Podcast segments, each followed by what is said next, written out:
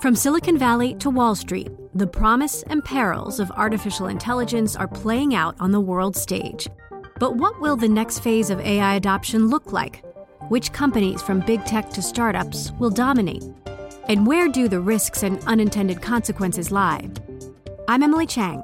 Join me at Bloomberg Tech in San Francisco, May 9th, to answer many of the industry's burning questions, alongside Snap's Evan Spiegel, Xbox President Sarah Bond, OpenAI's Brad Lightcap, top researcher Dr. Fei Fei Li of Stanford, and many more. More details and just a few tickets left at bloomberg.com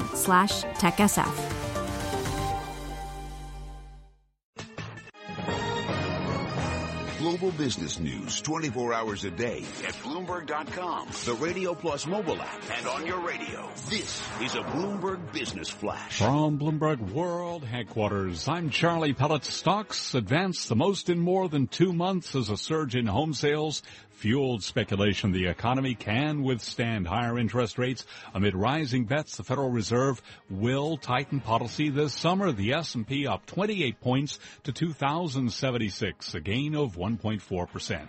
Nasdaq up 95 points, a gain of 2%. The Dow Jones Industrial Average higher by 213 points, up 1.2%. 10 year down 730 seconds, yield there 1.86%. Gold down 23.90 the ounce to 1227.60, a drop there of 1.9%. Crude up 1.5% to $48.79 a barrel. I'm Charlie Pellet, and that's a Bloomberg Business Flash. You're listening to Taking Stock with Pimm Fox and Kathleen Hays on Bloomberg Radio. The Sun and the Moon and the Rolling Stones. What can we learn from a new book by author Richard Cohen called The Sun and the Moon and the Rolling Stones? What can we learn about business for everyone? Here to tell us more is the author, Rich Cohen. Thanks for being with us, Rich. Hey, thanks for having me. Um, you got to tell people a little bit of your background so that they understand how you came to be so informed about the writing of this book. You are not just some guy who is interested in the Stones and wanted to write a book that combined their history plus your own journey. Tell us about your relationship. Well, I was, uh, you know, a Stones fanatic as a kid, and um, usually that was the music of my big brother who locked me out of his room. So it had a great value to me because I wasn't allowed near it.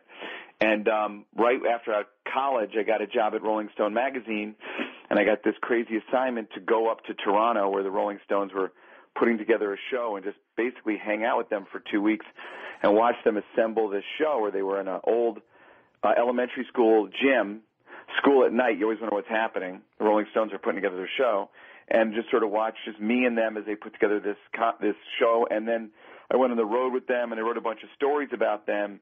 And then after that finished, I then got hired by Mick Jagger and Martin Scorsese to work on a movie about the rock and roll business, which eventually became Vinyl uh, on HBO. And um, so I had this long, you know, we worked on that screenplay for like six or seven years, and I had this realization about a year ago, driving around in the car with my son, listening to his terrible music, that rock and roll, which had been so important to us, kind of died in the mid 90s and the Rolling Stones were the great band that survived and if you could figure out the secret of them you could figure out the secret of everything. Well Rich I just think it's interesting today you know it's uh, Bob Dylan's 75th birthday and of course um, Mick Jagger Keith Richards not far behind at age 72 uh, the, one of the things that's interesting to me is what a phenomenally successful business the Stones have been. Of course, a lot of bands go on tours now because that's how you really make the money, not selling any kind of vinyl or anything like that. Mick Jagger, of course, attended the London School of Economics for a while. Tell us about that part of the Stones story. Well, actually, the Rolling Stones were, you know, when I even covered them, they're kind of one way to think of them is as a giant corporation that rolls around the world and makes billions and billions of dollars. And the story really comes out of trauma, which is early on, the Stones worship these sort of um, African American blues musicians like Muddy Waters, and the story with them is they always got ripped off by the record company. And the Stones, of course, wanting to live every part of their experience, got ripped off by their record company, specifically by their manager Allen Klein, and it really affected their music. Um, the Allen Klein also represented the Beatles and a lot of other people, and as a result of what he did, the Rolling Stones were broke in the early 70s. and they didn't even own the rights to their own songs, and they still don't. So a lot of the great Rolling Stone songs they don't own the rights to. It was sort of taken from them by Allen Klein, and they had they were living in England where the marginal tax rate was 90 percent, I think, and they realized that they could never pay that tax back and stay in the country, so they went into tax exile. They went into this old mansion in the south of France, and they made this record, Exile on Main Street, which is like the greatest rock and roll record ever made. And exile because they were these tax exiles. And at that point, Mick Jagger, I think, because he had gone to the London School of Economics and he was very smart, was embarrassed by what had happened, that he'd been taken, and he started to really assert control and turned it into this kind of business that's a model for all rock and roll on the road. And that really is where they got their savvy was through terrible experience. Rich, let's just focus on some of the lessons that people in business may be able to learn from the book. I want you to talk about cutting the anchor before it drags you down. Right. Okay, so the Rolling Stones were actually founded by this guy, Brian Jones. He founded the band. He had the vision. He was the best music musician in the band. But at a certain point, he became a problem. He became a drug addict. He became an LSD problem, and he actually started getting busted to the point where he couldn't go on tour. And that's how a lot of bands ended. You know, some member of theirs ended up where he couldn't leave the country, couldn't play. What Mick Jagger and Keith Richards did is they actually, after a year of trying to get it right, went and fired their founder. And I always thought it was a situation where they had to cut the anchor to set themselves free. And it's, I always thought that the really sentimental people, the really kind people don't make it. One lesson to the Stones has always been be ruthless. I mean, if you want to survive, you have to be ruthless about your decision making. And they were the most, most ruthless about getting away from people that were hurting them or not helping them. You also talk about never stop reinventing. Well, that's to me fascinating, which is their first manager who really figured out what they were, which was kind of the anti-Beatles, said to them, every five years, you have to reinvent yourself if you're a, if you're a band, because five years is how long it takes a kid to go from being a sophomore in high school to in the workforce, and now you have a new sophomore in high school who wants his own music. So you have to become that new music for that new kid.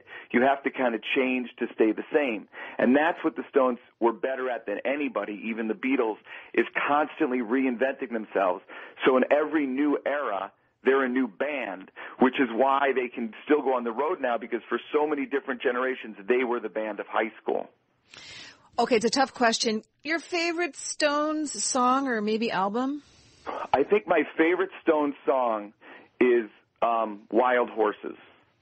Um, and I think that's just because there's a there's actually footage of them having making it in Muscle Shoals, Alabama, mm-hmm. and then listening to it and the look on their faces when they're listening to their own music is this look of we had this sound in our head and somehow we got that sound into a record and it was a look of complete artistic contentment and success.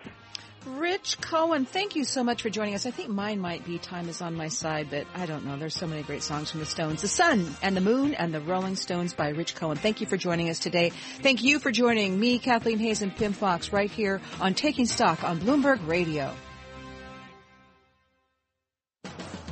Coming up on Bloomberg Law, a discussion about antitrust lawsuits against 16 of the world's largest banks.